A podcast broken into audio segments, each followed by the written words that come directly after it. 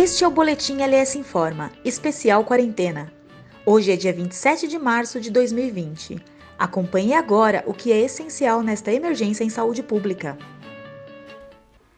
A semana foi marcada pelo debate saúde e economia. E o Brasil está preparado para o maior choque econômico do século XXI?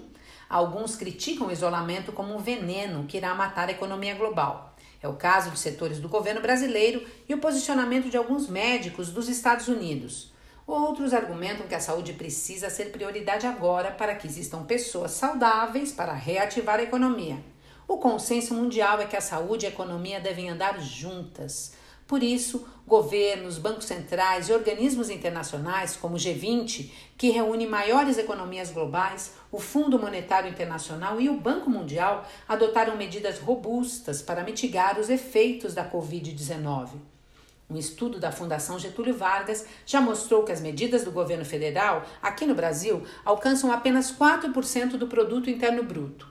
Outros países adotaram ações com maior impacto no PIB. Na Alemanha, as medidas do governo vão atingir 37% do PIB. Espanha e Inglaterra, 17% cada uma. E Estados Unidos, 6,3%.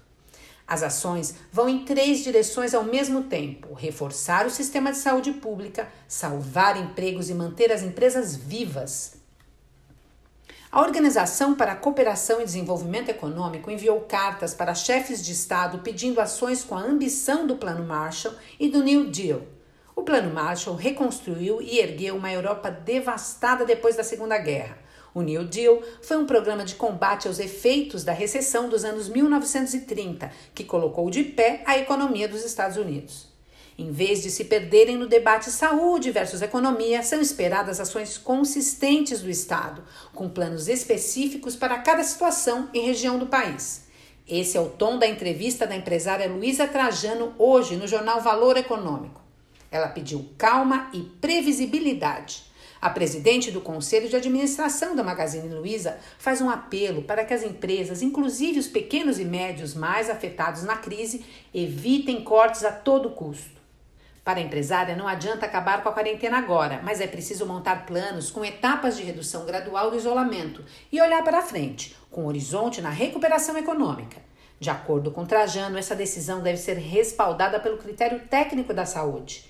Quando em uma determinada região o número de casos estabilizar, não subir mais, deve ser adotado um plano de retomada das atividades. O que os empresários brasileiros esperam das autoridades são planos que ofereçam segurança no presente e apontem os próximos passos para reaquecer a atividade empresarial e o Brasil. É hora de ousadia das autoridades econômicas. Eu sou a Larissa Skeff, da LS Comunicação. Obrigado pela audiência e até a próxima edição.